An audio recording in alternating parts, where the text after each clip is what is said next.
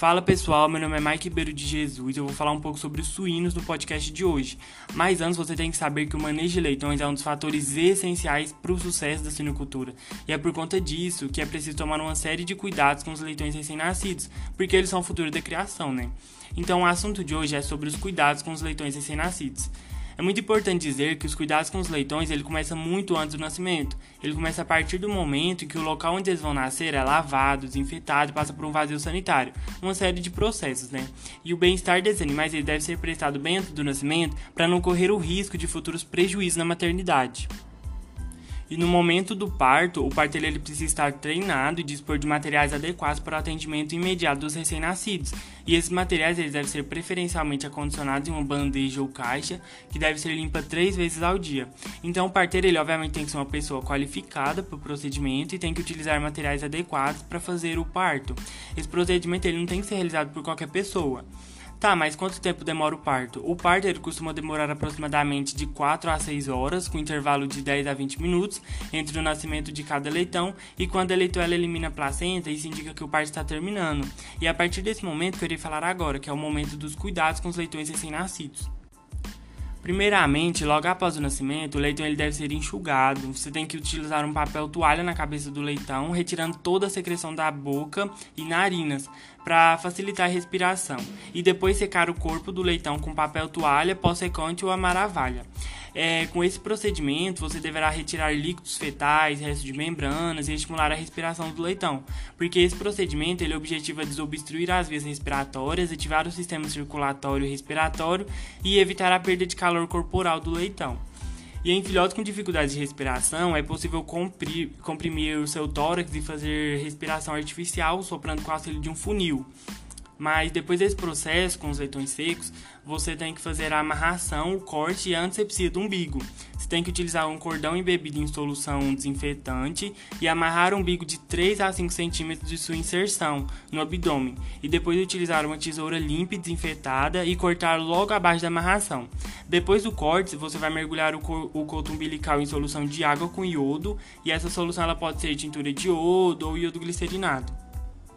E imediatamente após esse procedimento inicial do corte do cordão umbilical, o leitão ele deve ser acompanhado na sua primeira mamada. Você tem que acompanhar porque a ingestão de colostro precisa ocorrer uniformemente na letegada. E isso só é possível se você estiver acompanhando a mamada logo após o nascimento, né? E é fundamental que o leitão ele mame o colostro porque ele nasce praticamente sem imunidade, porque a placenta da fêmea suína ela não permite a transferência de anticorpos para os fetos durante a gestação. E depois os leitões costumam ele escolher o teto para mamar nos primeiros dias de vida, né? Mas antes dessa escolha, é preciso colocar os leitões mais fracos nos tetos peitorais, que possuem leite com mais qualidade e são os mais disponíveis para eles irem se fortalecendo mais. E também você tem que fazer a marcação e revezamento da mamada do colostro, Feito esse, esses processos, né, você deverá fornecer calor para os leitões. Isso é fundamental para que eles consigam sobreviver e se desenvolver. E depois, os leitões que já mamaram colosso, eles ficam no escamoteador, que tem que estar com temperatura de aproximadamente uns 32 graus. E é importante que você repare no comportamento dos leitões dentro do escamoteador, porque caso a temperatura esteja baixa, os leitões eles vão ficar com o corpo encolhido e juntos. E com a temperatura alta, os leitões eles vão ficar mais espalhados. E depois desse primeiro momento de vida dos leitões, os outros procedimentos realizados na primeira semana de vida, eles são muito invasivos e eles, eles têm que ser realizados com muito cuidado, porque eles podem ser portadores de entrada para inúmeras infecções, como nas articulações, no umbigo e até infecções generalizadas. O primeiro manejo que você tem que fazer é a caudectomia, que é o corte do último terço da cauda. Esse é o manejo realizado como prevenção ao canibalismo nas fases de crescimento dos leitões. E o ideal é que seja realizado no primeiro dia de vida com um aparelho que permite cortar e cauterizar ao mesmo tempo.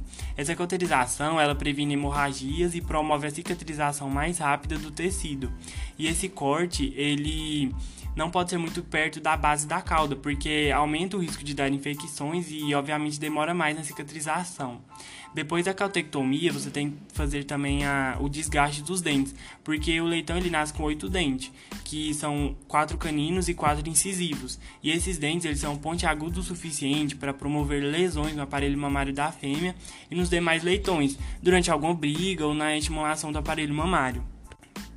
E depois do desgaste é feita a aplicação do ferro, porque o leite da fêmea suína ele pode suprir apenas 10 a 20% das necessidades diárias de ferro e as reservas corporais desse mineral no organismo do leitão é muito baixa, então é muito importante fazer essa suplementação. E essas fontes de ferro suplementar elas podem ser injetáveis ou por via oral mesmo. E feita essa aplicação de ferro, tem que ser feita a castração, porque ela tem o objetivo de eliminar o odor e o sabor desagradável da carne dos animais inteiros, aqueles destinados para o corte. Depois disso tudo, né, de garantir a ingestão uniforme de colostro para todos os leitões, tem que fazer a uniformização de leitões entre as porcas da mesma sala de maternidade, com o mesmo dia de parto. E eu recomendo que você faça a uniformização nos leitões por peso, depois da injeção do colostro, até 24 horas pós-parto, retirando o excesso de leitões em relação ao número de testes disponíveis em cada porca. Mas você também tem que manter uma, uma uniformidade né, entre os leitões, porque os leitões de tamanho grandes, eles não pode ficar com leitões de tamanhos pequenos. Você tem que agrupar os médios junto aos pequenos e os grandes junto aos médios. Ah, e, nos e nas leitegadas com baixo peso, é, pode-se optar pelo não desgaste dos dentes e até a colocação de escamoteadores móveis e aquecidos, onde os leitões de baixo peso e fracos sejam alimentados até adquirirem energia para mamar por conta própria. Mas enfim, depois disso, os leitões lactantes eles devem receber ração pré-inicial a partir do sexto dia de vida em pequenos comedouros e, e ela pode ser fornecida seca ou em forma de papinha. E é isso, gente. Até o próximo podcast. Tchau, tchau.